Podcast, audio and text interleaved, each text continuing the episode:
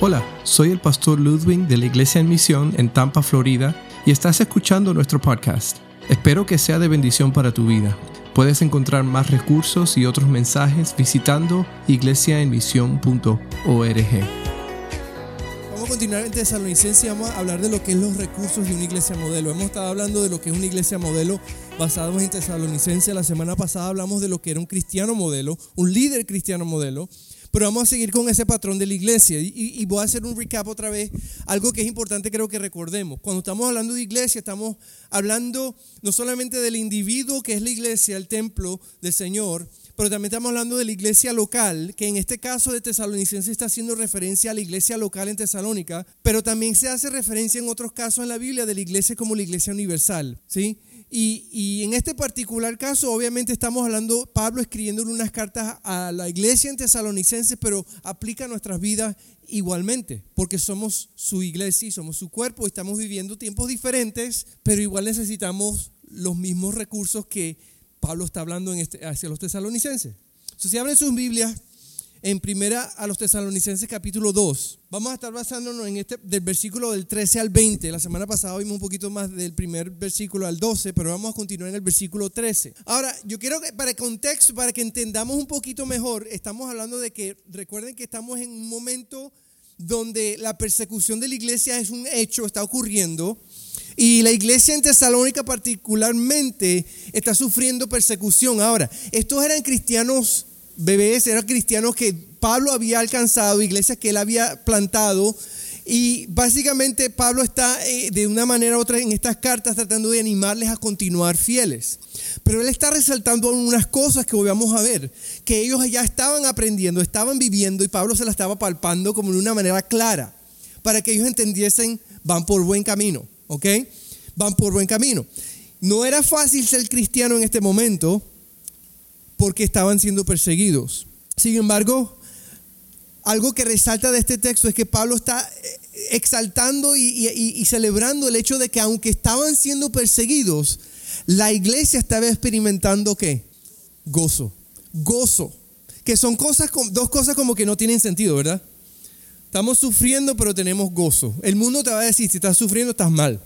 Pero para los cristianos, si estamos sufriendo, estamos compartiendo en los sufrimientos de Cristo estamos, estamos donde tenemos que estar. Y déjeme decirle que nosotros no, no, no, no estamos muy mal que digamos, o aquí en este momento en la historia nosotros, pero si hay otras personas, como ya les he mencionado, en otros lugares en este momento donde están sufriendo por el Evangelio. Yo les expliqué que estamos viviendo uno de los tiempos de persecución más grandes de la historia en este momento. El problema es que no nos enteramos de eso. No sabemos, pero está ocurriendo. Y la Biblia es muy clara en cuanto a eso. Ahora, Pablo en este texto, vamos a ver, él nos está mostrando unos recursos necesarios para atravesar sufrimiento y persecución, pero hacerlo con gozo. Todos aquí tenemos en momentos difíciles, momentos de dificultad. Por eso es que me gustaría que cuando hagamos esto de los testimonios podamos hacer un poco de referencia a qué es lo que Dios me habló. Porque yo estoy seguro de que Dios en su palabra nos está diciendo exactamente qué va a pasar, cómo debemos vivir la vida en medio de este sufrimiento. Él nos recuerda que yo estaré con vosotros todos los días. Así que cuando un cristiano dice, yo creo que el Señor me dejó, el Señor no me escucha, ¿sabes que No está leyendo mucho la Biblia. Porque la Biblia dice totalmente que lo contrario. Jesús dice que yo estaré con vosotros todos los días hasta el fin del mundo. Él dice que nos ha dado su Espíritu Santo.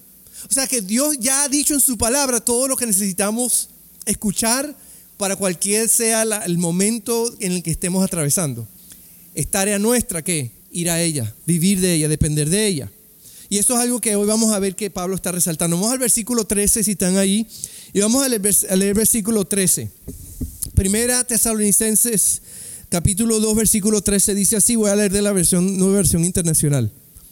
Así que no dejamos de dar gracias a Dios porque al oír ustedes la palabra de Dios que les predicamos, escucha bien, la aceptaron no como palabra humana, sino como lo que realmente es palabra de Dios, la cual actúa en ustedes los creyentes.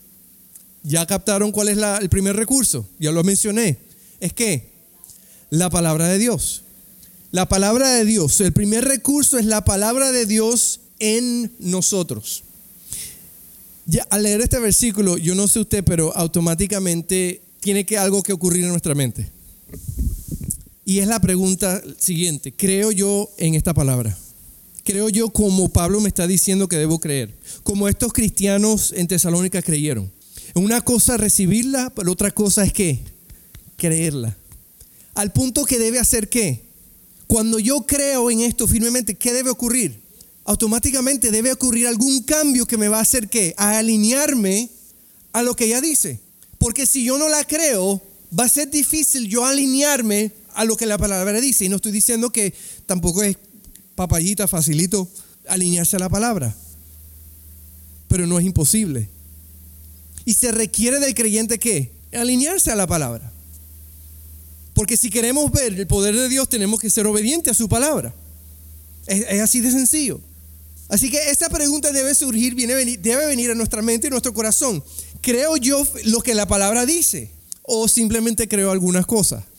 El pastor Eloy, me acuerdo en Arbol, siempre decía, a veces personas ven la Biblia como un menú, van al restaurante y ven el menú y dicen, bueno, mm, no me gusta esto, mm, tampoco, ah, esto sí me gusta.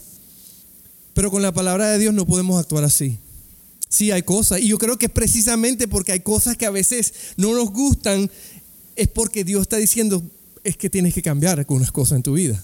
Siempre recuerdo una imagen de, de, este, de Miguel Ángel cuando construye, él tiene algunas obras que nunca terminó.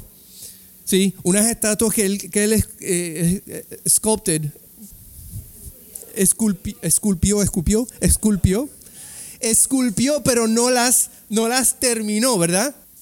Y son famosas, ¿por qué? Porque fueron por las manos de un gran eh, escultor. Pero si usted ve la parte que sí trabajó, que usted ve, Impresionante, perfección. Fíjense que alguien dijo una vez en un devocional, lo leí hace tiempo. El versículo que dice, aquel que empezó la buena obra en vosotros, la va a completar. Dios no es cualquier escultor cualquiera. Él va a terminar lo que ha empezado en ti.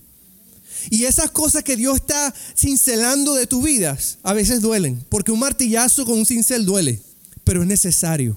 Y por eso es que tenemos que ir a la palabra de Dios. Porque es necesario que Dios haga el trabajo en nosotros. Entonces, el primer recurso es que la palabra debe estar en nosotros. Porque la iglesia debe estar fundamentada en la palabra de Dios. La iglesia no es como otras iglesias que tienen dogmas y creencias que están sobre o a la par de la Biblia. Creemos que la palabra es la autoridad máxima para nosotros. Debe ser y es la autoridad máxima para nosotros porque es la revelación de Dios. Él contiene el Evangelio, habla del Evangelio de Jesucristo. Es el único que nos puede redimir.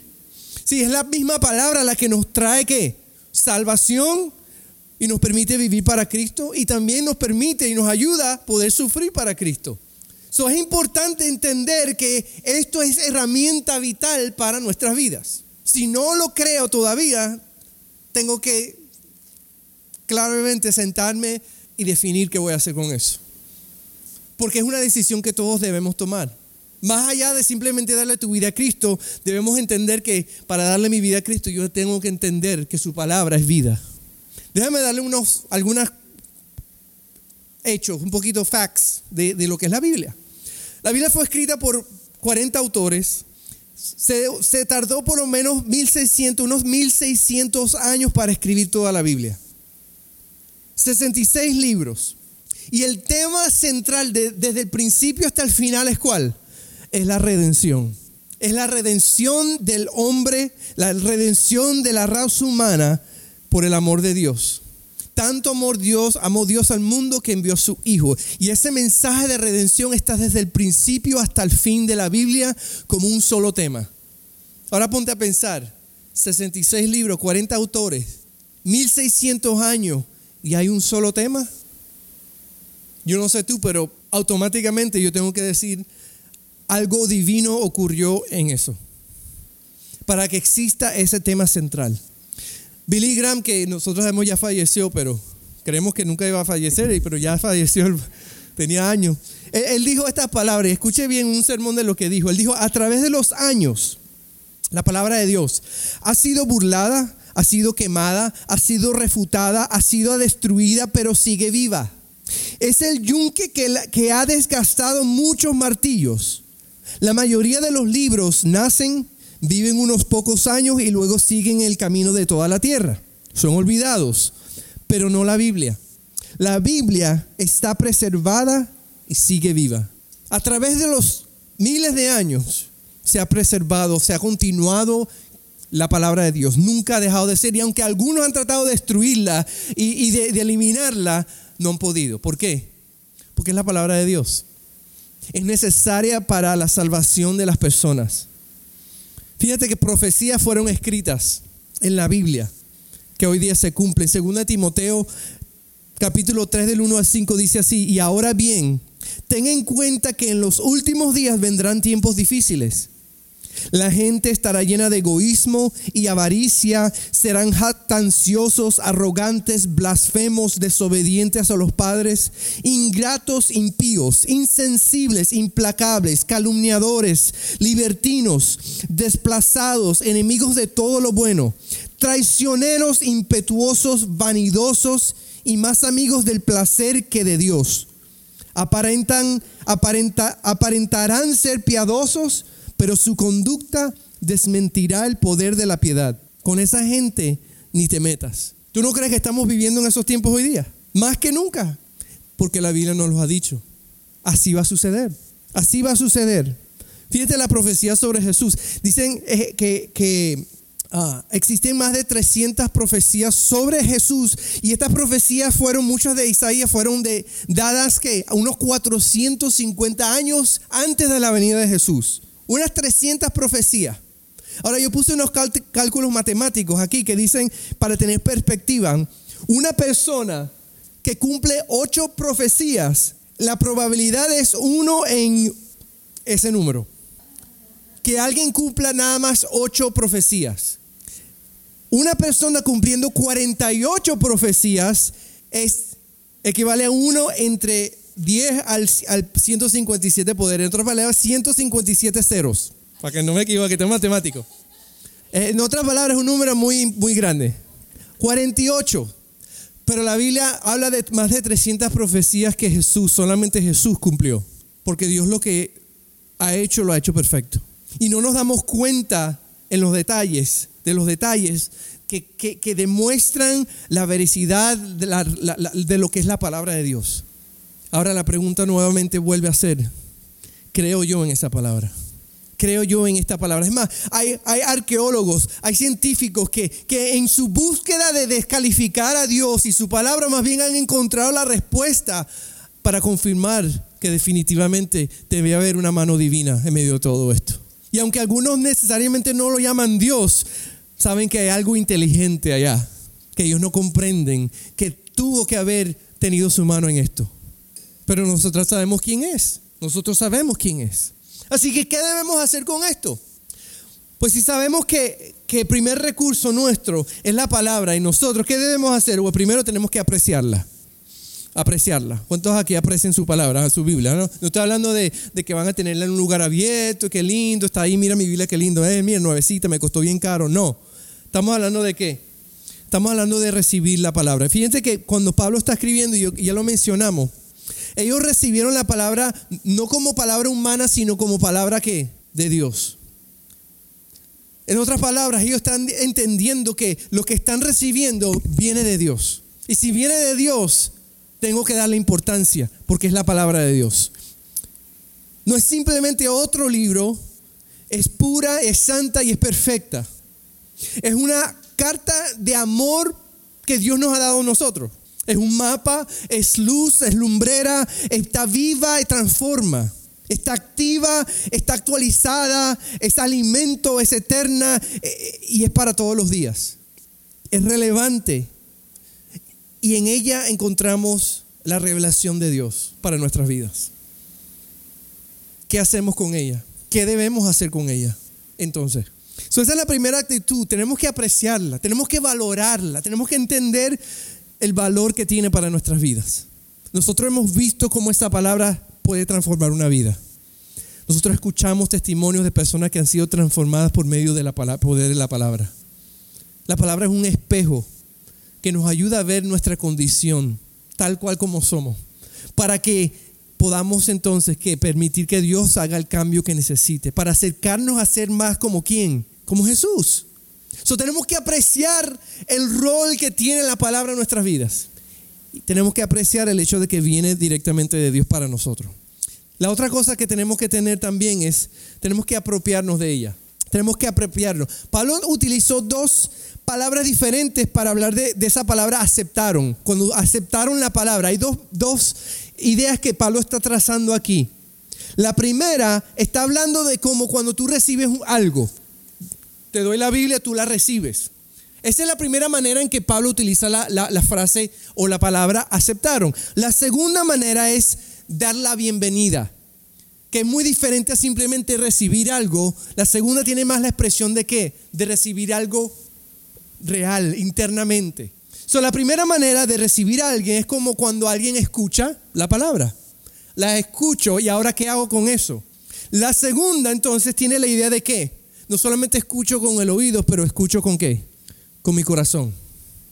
Que ya es diferente. No solamente escucho y se me va como a veces los niños hacen, ¿verdad?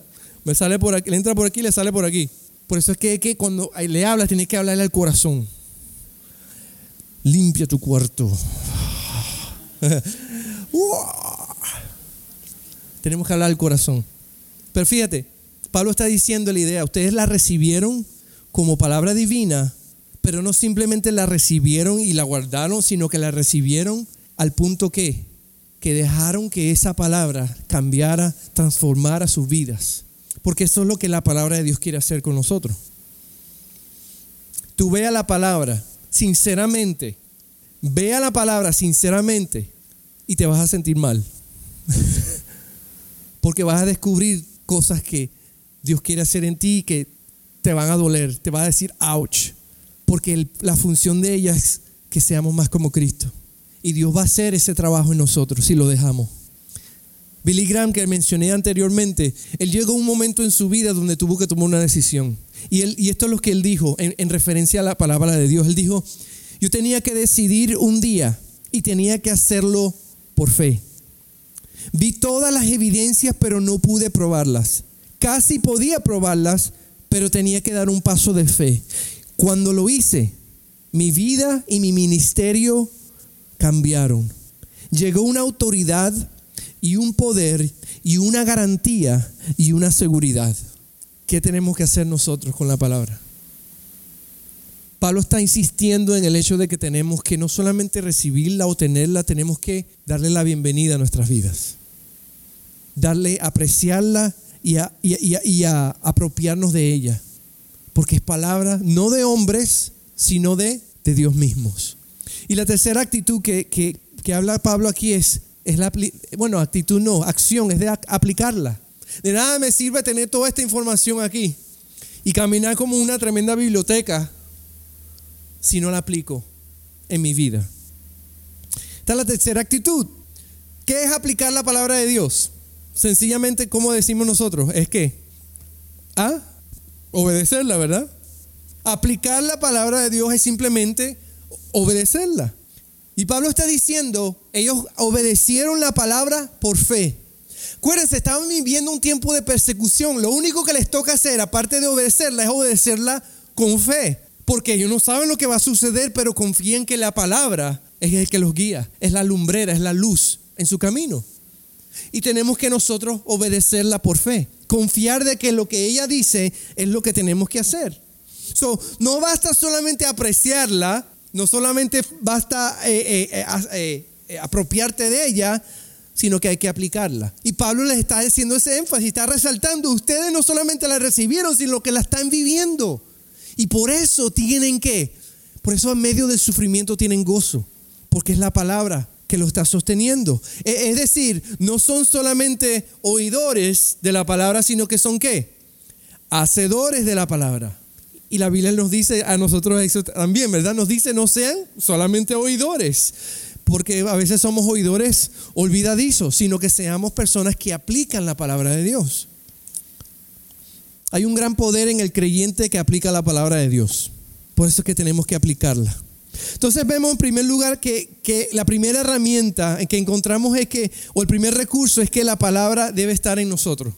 Ellos lo entendieron. Y, al tener la palabra, la apreciaron, se apropiaron de ellas y, y sobre todo la aplicaron. Pues tenemos que hacer lo mismo, si entendemos el valor que ella tiene. Sigue diciendo el versículo 14 al 16, si vamos allí. Dice el 14, ustedes hermanos siguieron el ejemplo de las iglesias de Dios en Cristo Jesús que están en Judea, ya que sufrieron a manos de sus compatriotas. Lo mismo que sufrieron aquellas iglesias eh, a manos de los judíos. Estos mataron al Señor Jesús y a los profetas. Y a nosotros nos expulsaron no, agradan a Dios y son hostiles a todos, pues procuran impedir que prediquemos a los gentiles para que sean salvos. Así en todo lo que hacen llegan al colmo de su pecado. Pero el castigo de Dios vendrá sobre ellos con toda severidad. ¿Cuál es el segundo recurso entonces que ellos tienen aquí? Que Pablo está mencionándole. Pablo está diciendo que tenemos otro recurso, que, que podemos llamarlo la iglesia, que podemos llamarlo las personas que están a nuestro alrededor. Pablo está diciendo claramente, ustedes como iglesia, yo quiero que recuerden algo, ustedes no están solos. En Judea y en otros lugares hay hermanos, hay personas que también han pasado lo mismo que ustedes están pasando. Ustedes no están solos y ese es un recurso que tenemos a disposición. Yo una vez escuché una ilustración de un pastor que dice que tenía un, un hermano en la iglesia que dejó de asistir, ¿sabes? Y la Biblia dice, tenemos que congregarnos, ¿verdad? Y él fue a la, casa de este hombre, le tocó la puerta y el hombre le abrió la puerta y era un lugar frío y tenía la fogata encendida. Y el pastor sin decir nada, lo único que hizo fue que entró a la casa, agarró con las tinazas esas un pedazo de, de, de, de carbón, de madera, que estaba quemando y lo sacó y lo puso ahí sobre la piedra y se fue.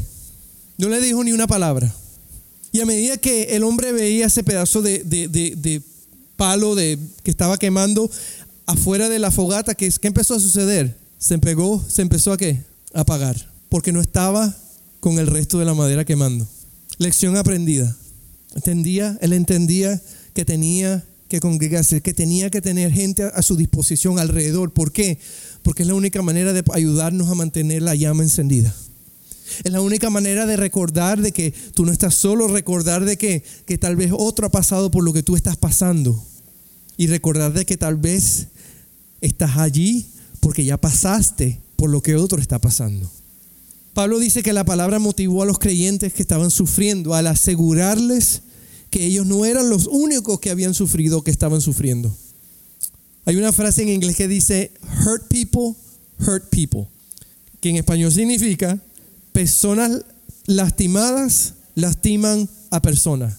Pero también la frase continúa diciendo, healed people, heal people.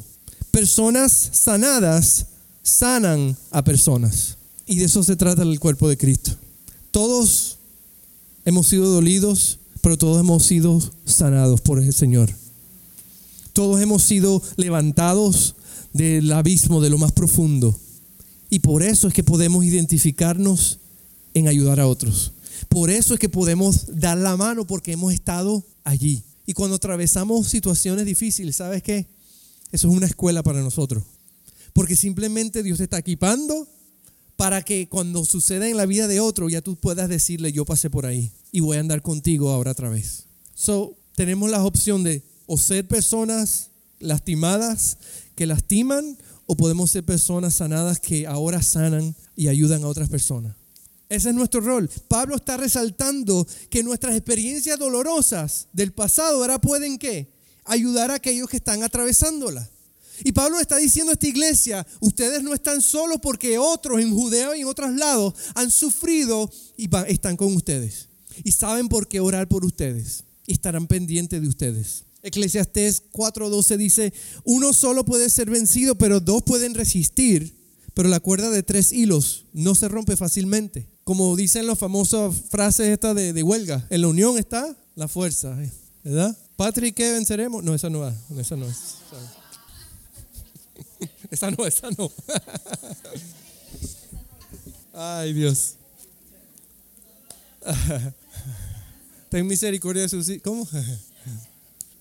Así que Pablo, Pablo, Pablo entiende y Pablo resalta un recurso que tenemos nosotros que es la familia. Familia en la fe oramos unos por otros, ofrendamos, damos, servimos, pasamos tiempo porque sabemos que lo necesitamos.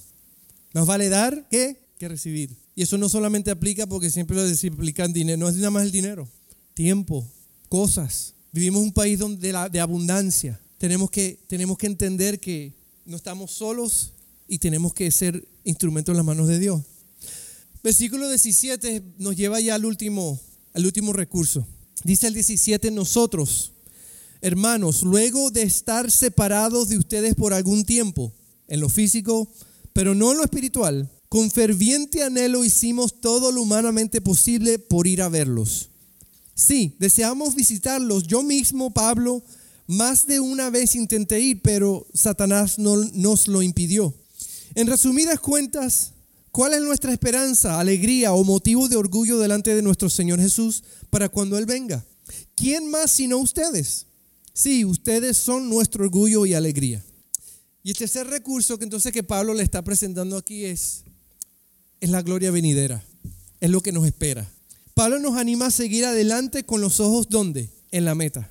Hebreos 12.2 dice, fijemos la mirada en Jesús, el iniciador y perfeccionador de nuestra fe, quien por el gozo que le esperaba soportó la cruz, menospreciando la vergüenza que ella significaba y ahora está sentado a la derecha del trono de Dios. Pablo está diciéndole, al fin de todo esto, vamos a estar con Él. Esa es la gloria que nos espera. Y ustedes estarán allí. Estaremos ahí con Jesús por la eternidad. Las palabras famosas de Filipenses 1.2 dice, porque para mí, para mí el vivir es Cristo y el morir ganamos. La Biblia ya nos dice quién gana al final. Ya, ya el, Satanás fue vencido dos mil años atrás cuando Jesucristo resucitó de, la tumba, porque Él vence la muerte. Ya, eh, ya ganamos. Y la garantía para los hijos es que estaremos en su presencia para siempre. Pero ¿qué quiere hacer Dios aquí? Dios quiere trabajar a través de ti si lo permites. Dios quiere que seamos instrumentos en sus manos hasta en el día que nosotros estemos en su gloria. Dios nos ha dado el Espíritu Santo para poder hacer lo que Él nos llama a hacer aquí, con los ojos puestos en la gloria. Porque ese es nuestro destino. Nuestro destino está ya en su presencia. Yo creo que a veces nos cuesta entender eso. Porque si hablamos de la palabra de Dios y si hablamos de, nuestra eternidad con Dios, son dos cosas que demandan ¿qué? fe. Demandan que tengamos fe. Porque la segunda cosa de vivir y de, entender que estamos como familia, pues nos vemos unos a otros, ¿verdad? Nosotros nos vemos los domingos y hablamos y un texto y un mensaje, una llamada y estamos en contacto porque nos vemos palpablemente, visiblemente, estamos aquí y tenemos la palabra así, pero sin fe esto no nos mueve. Sin fe no hay acción, no nos movemos. Y cuando hablamos de la eternidad, pues a veces dudamos. Y Pablo está diciendo, todo empieza aquí. Si tú crees lo que Dios ha dicho, si tú crees que esta palabra es divina, si tú confías y, vives esta palabra por fe, pues tú vas a estar convencido y vas a poder levantarte todos los días entendiendo de que, de que esto es temporal y de que la gloria nos espera, de que estaremos en su presencia un día, de que no importa el momento, ni cuándo, ni cómo, sabemos que Él o viene por nosotros o nos vamos con Él. Ahora la pregunta es, yo estaba en esta semana entrevistando a una persona en el trabajo y, tenía otro compañero y él siempre hace esta pregunta cuando está entrevistando. Él, le hace esta pregunta a los que vamos a contratar. Él les dice, yo creo que es una pregunta muy espiritual. Él les dice, ¿qué te, qué te, qué te motiva a levantarte todos los días? Esa es la entrevista. Porque ahí vamos a entender qué. En realidad, ¿qué es lo que está aquí adentro? ¿Qué es lo que lo motiva a él? ¿Dinero? ¿Poder? ¿Pasión? ¿Eh? ¿O hay algo más allá? Yo quiero hacerle esa pregunta hoy. ¿Qué te motiva a ti a levantarte todos los días? ¿Es dinero? ¿Es comodidad? ¿Es lograr tus sueños, tus metas? ¿O es que Cristo sea conocido?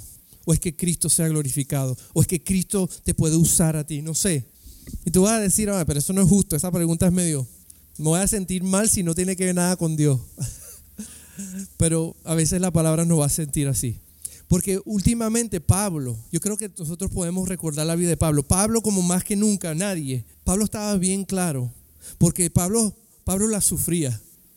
Pablo era, era golpeado, era dado por muerto, era encarcelado numerosamente por esto, por la palabra, por el Evangelio. Y si sobrevivía, él se levantaba, se sacudía y hacía qué?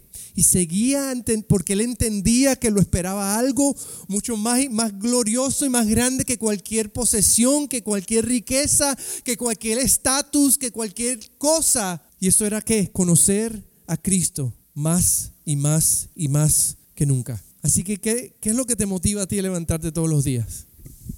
Yo creo que esta es una pregunta que, que puedes tomar hoy día y meditar en ella. ¿Qué te motiva a ti? Porque sí, yo creo que es importante pensar en el futuro, yo creo que es importante planear, yo creo que es importante descansar, yo creo que es importante este, este, soñar, pero no podemos quitar de vista que la principal razón por la cual tú y yo estamos en esta tierra, que es Jesucristo y que Él sea conocido a través de nuestras vidas, porque, porque Dios nos ha puesto aquí con ese propósito. La clave es tener a Cristo y en todo lo que queramos hacer o creamos que debemos hacer, tenerlo primero. Sea en tu negocio o en tu trabajo o en tus vacaciones o en tu viaje, donde sea, en tu trabajo todos los días, tenerlo a Él primero. ¿Por qué? Porque así yo creo que Dios va a seguir abriéndote puertas para que Él sea conocido, para que Él te pueda usar como instrumento. El problema es que tenemos que vivir esto con fe porque esta es la luz y la lumbrera de nuestro camino. Esto es lo que nos va a ayudar a usar para guiarnos en este proceso. Ahora, ¿qué te motiva a ti en este día? Vamos a cerrar nuestros ojos. Yo quiero que tomes unos segundos allí simplemente para que respondas esta pregunta en tu propio corazón. ¿Qué te motiva todos los días a levantarte? Espero que hayas disfrutado de este podcast en este día y recuerda visitar nuestra página iglesiaemisión.org donde encontrarás más recursos para el día a día.